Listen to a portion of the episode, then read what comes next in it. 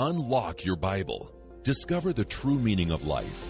Learn the cause of world problems and the astounding solution. Prove for yourself what the future holds. In the Trumpet Literature Library, you will find answers to life's most important questions. Explore these vital titles on Trumpet Bookshelf. Welcome to Trumpet Bookshelf. I'm Grant Turgeon. Your Bible has a lot to say about God's one true church. It's actually quite remarkably specific. Matthew 16, verse 18, contains a staggering promise from God about the church.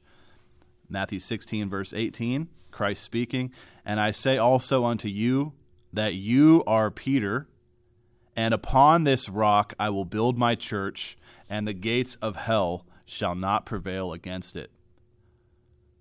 Christ directed this promise to the chief apostle Peter and was saying that the church would be founded upon a rock, which in this case it should be capitalized to refer to Jesus Christ himself. The church is founded on Christ. Christ founded the church 2,000 years ago. And he promises that the gates of hell or death itself would never conquer God's church. In other words, this church would survive throughout the millennia, all the way up until the second coming of our Savior to the earth. That is quite a remarkable, bold promise. That means that ever since the first century, it has been possible to identify where God's church on earth really is. Now, sometimes you have to look pretty closely. You have to really study into history to discover where God's church was working, where it was hiding to escape from intense persecution from a great false church. That's right. Pretty much right after the one true church was founded, Satan raised up a counterfeit church. 31 AD, the church is founded. 33 AD, the false church is founded. And toward the end of the first century, basically, Satan made it so that the whole world confused that false church for the one true church of God quite astounding history to look into. It just shows as well Satan's power that he could deceive the entire world into admiring and looking to the wrong church, a church with totally different doctrines, a completely wrong focus when it comes to government. There's a church on earth today that basically twists this verse, Matthew 16, verse 18, to glorify a man as being in place of Christ himself. One man who is the vicar of Christ, as he is called. Basically, worshiped as a god. But this isn't this verse is not talking about a man taking the place of God. It's talking about God's government within the church under Christ the head. Christ the rock and then one man at a time through whom God is working. But you see how that could easily be twisted and counterfeited to making one man become almost a god figure today. It's pretty obvious to discover which church treats their human leader that way, even though God never meant for it to be like that.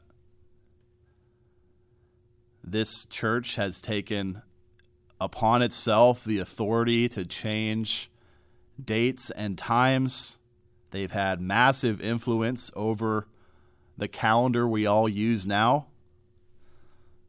They have decided to change what day is commonly recognized as the seventh day of the week, which basically obliterates Sabbath observance in the minds of most people, changing the seventh day from Saturday to Sunday. This church has raised up counterfeits for all of the true annual holy days and holy observances instituted by God. All kinds of pagan holidays replacing God's holy days. And we have a booklet for free available at thetrumpet.com Pagan Holidays or God's Holy Days, which? And you really need to study that. Just very interesting how Satan works, how he made that happen. That this church is a complete fraud and counterfeit of the one true church. Now, really, that's not the main subject for today, but it is it is certainly worth looking into, something that uh, will really inspire the imagination. The Bible repeatedly says that we need to understand how Satan operates if we're going to be able to defeat him. And here's one way he operates he deceives the whole world with false religion. You can look in the book of Revelation and see how there's this white horse ridden by a horseman who carries a bow and arrow. And in a lot of ways, he might look like Christ, but Christ is des- described as carrying a sword, not a bow and arrow. To the world, though, these two horsemen, the leader of false religion versus Christ himself look very similar. They seem interchangeable. Yet Satan is deceiving everybody with that horseman of false religion. The entire message delivered by that false church is so far off what was supposed to be delivered by God's one true church. You can see this in Mark 1 and verse 14. Here's the message Christ himself actually preached. It says he, he was preaching the gospel of the kingdom of God. Okay? That's very different from what the false church teaches. When we have the focus of our message being the kingdom of God, it means that every day we're motivated to prepare for when that kingdom finally arrives on earth. Has nothing to do with heaven. That's another subject as well. We have an excellent Bible correspondence course that you can enroll in at bcc.hwacollege.org. bcc.hwacollege.org. Lesson 7 is all about heaven and how that is not the reward of the saved. The reward of the saved is actually the earth and eternal life after inheriting the earth. Very different from what false Christianity would tell you. But again, this kingdom of God, that's what the true gospel message is all about. And this is something that should inspire us every day, a vision that we should always keep in mind. What is the message of the false church? What is the focus there? Well, you've probably heard a lot about it. You're probably very familiar with the way the false church teaches, with the way that all of false religion teaches. This is a sign of the end time. Matthew 24, verse 5, Christ speaking, For many shall come in my name, saying, I am Christ, and shall deceive many. In other words, there's this dominant message about Christ the person. The focus has been taken off of what Christ himself actually taught, focused on the kingdom of God, which is really the family of God ruling over the world, with God the Father in charge, Christ focusing on him, the first fruits, those called out of the world to do God's will today, marrying Christ and becoming the bride of Christ, all the rest of mankind eventually being a part of that family as well, if they so choose. Taking the focus off of that family message and just narrowing in, zeroing in on Christ the person. For example, the little baby in a manger or pig trough after he was born, helpless and hopeless, or focusing on him dead on the cross with effeminate long hair instead of actually looking manly as he actually was. Traditional Christianity focuses on the baby and the dead Christ, and not the Christ who lives to this day to serve and help us, as the book of Hebrews brings out. What an evil deception. So God's one true church survives through throughout these last 2000 years but is resisted and attacked every step of the way by this false church. And many in God's one true church were martyred as a result of this persecution or they went into hiding for hundreds of years not on not too visible on the world scene, but still alive, just like God promised they would be. This is a little flock, as Luke 12, verse 32 says. This one true church throughout all of history. It's never going to be the church with the most members, although at times it could get pretty large and influential. Not nearly to the scale of the false church, though. This church preaches the true gospel message. It's a little flock, and it does survive no matter Satan's attacks. Beyond all of that, there are quite a number of doctrinal beliefs. You can find all of that at pcg.church, thetrumpet.com you can learn all about the beliefs of God's true church. The doctrines, the truth is most important.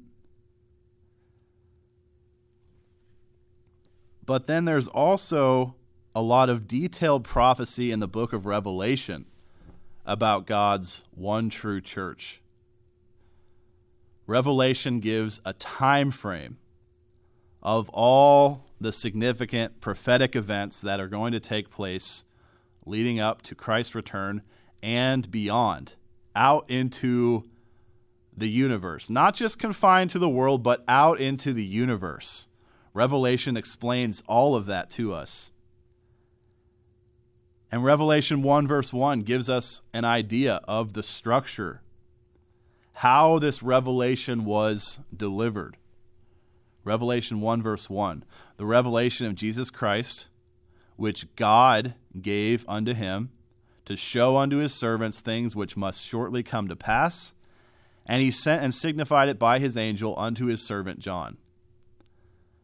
So the revelation originates with God the Father, is passed on to Jesus Christ the Son, who delivers it to angels, who then give it to God's man, God's servant. In this case, at this time period, when the book of Revelation was delivered, that was the Apostle John.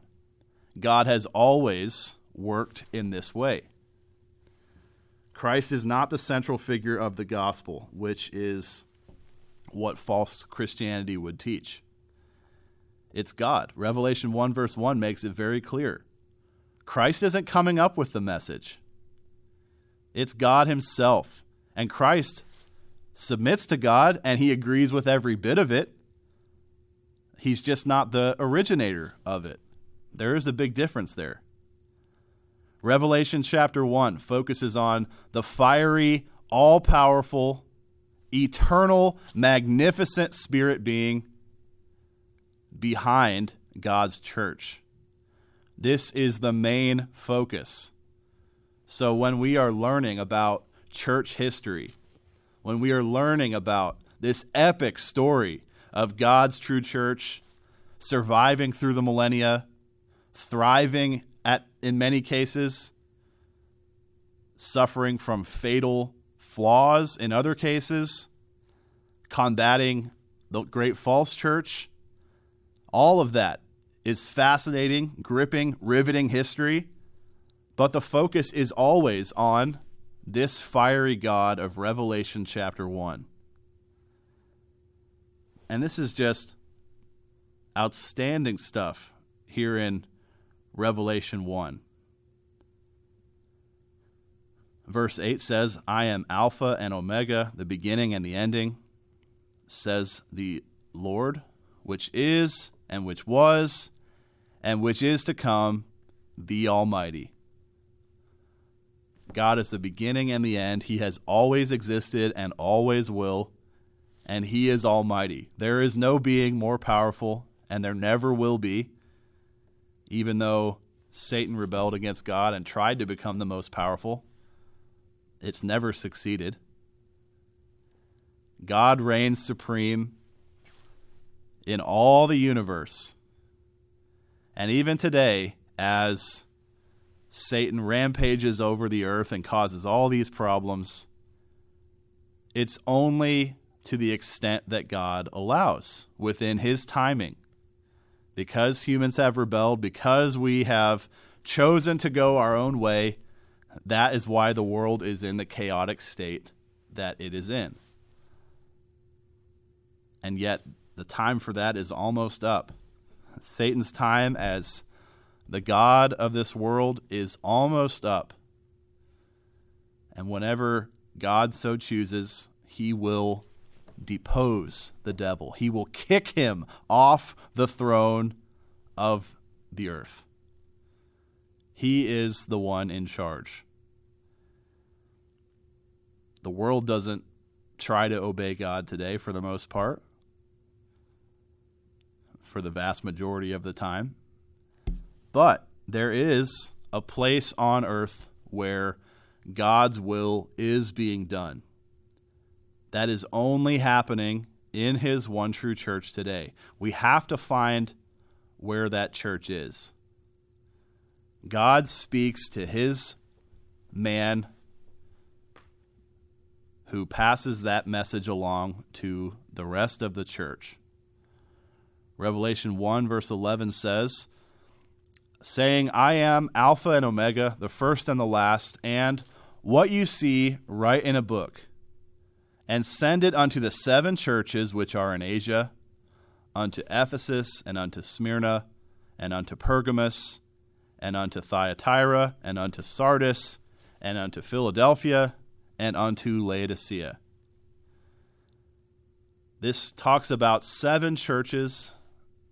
Now, back in the first century, these were seven literal church congregations along the same mail route in Asia Minor, visited by God's ministry. These congregations did support God's work the message going out and warning the world as a witness. So there is history in that sense, but at the same time, this would not be recorded in the book of Revelation and preserved for the rest of time unless there was some relevance to it for us today. So this is not just history especially the part in the book of Revelation, is prophecy. These seven church congregations of the first century are just a type of the seven church eras throughout the last 2,000 plus years, or almost 2,000 years. So when we learn certain dominant characteristics of these seven congregations or these seven eras, we know that those characteristics apply throughout the last 2,000 years of history of God's church. For example, Revelation 2, verse 4, Christ says, Nevertheless, I have somewhat against you because you have left your first love. Here, Christ is talking about the Ephesus era of the church, the first era. He has a lot of praise for that era, but ultimately, the Ephesus era is known for losing its first love. Like I mentioned, just toward the end of the first century, God's church disappeared from the scene. The false church was sort of hazy at that time as well. And then the two churches emerge from this cloud. And all of a sudden, everyone in the whole world thinks that the false church is actually the true church. And probably because the people were not as passionate about God's truth as they used to be, they made it a lot easier for Satan to usurp the true church, deceive the world using the false church. The Ephesus era left their first love. They did not get so fired up about Bible study like they used to.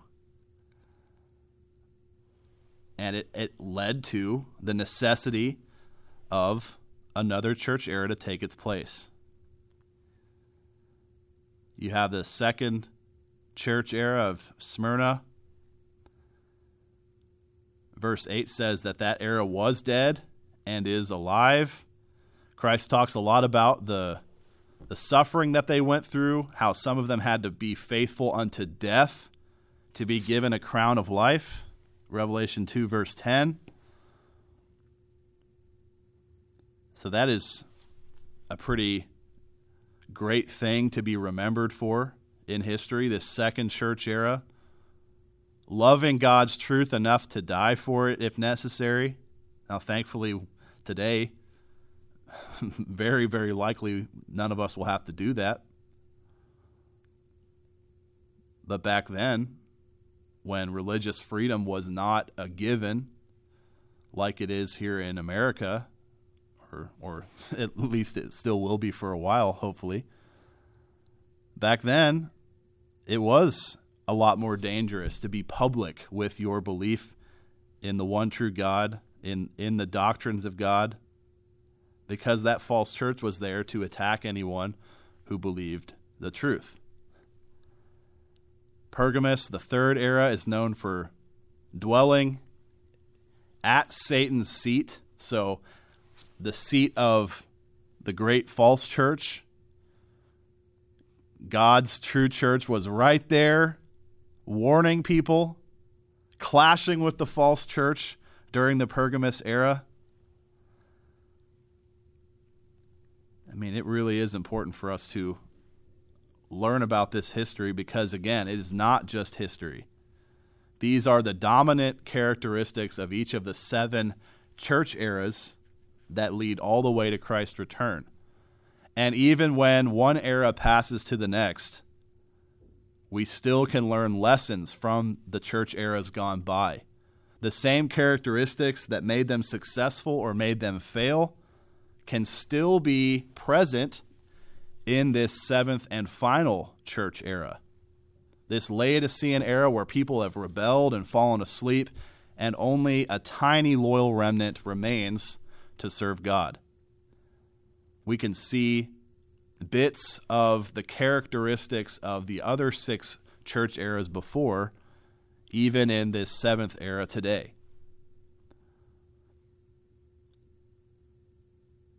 I really am interested in this fourth era, the Thyatira era. They had to basically do their entire work underground in hiding and yet they had a huge part in preserving and printing or copying by hand the Holy Bible. This was at a time when the false church did not want people to read the Bible. And yet, the Thyatira era under Peter Waldo just kept right on delivering God's truth, kept right on distributing the Bible, copies of the Bible. They would commit whole books of the Bible to memory so that people could gather together and at least have a record of the Bible in their heads if they didn't have it all down on paper yet. And there were plenty of schools for teaching about the Bible during that era. You can look into Revelation chapter 3 for the last three eras. You have Sardis, Philadelphia, and Laodicea. At thetrumpet.com, there's the autobiography of Herbert W. Armstrong. Mr. Armstrong came on the scene during the Sardis era, which is described in Revelation 3, verse 1, as being dead. They were dead. They were not producing any fruit. They were not delivering a message from God to the world. So God started the Philadelphia era through Mr. Armstrong, reaching millions of people around the world, hundreds of thousands of people coming into God's church.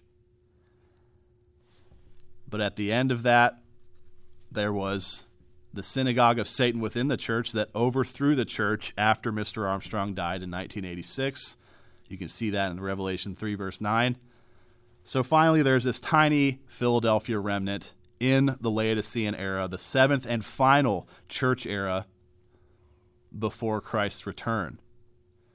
Now, you can learn so much more about this in Philadelphia Church of God Pastor General Gerald Flurry's free book, The True History of God's True, True Church. This will be available at thetrumpet.com. I'll put it in the show notes as well. And in some of the upcoming episodes, we'll probably get into some of these church eras in more detail because it is so inspiring and yet corrective and sobering for us at the same time. Thanks so much for listening today. I'm Grant Turgeon. This has been Trumpet Bookshelf. You've been listening to Trumpet Bookshelf. Please email your thoughts to comments at kpcg.fm. Listen for new episodes every Friday at 10 a.m. Central Time.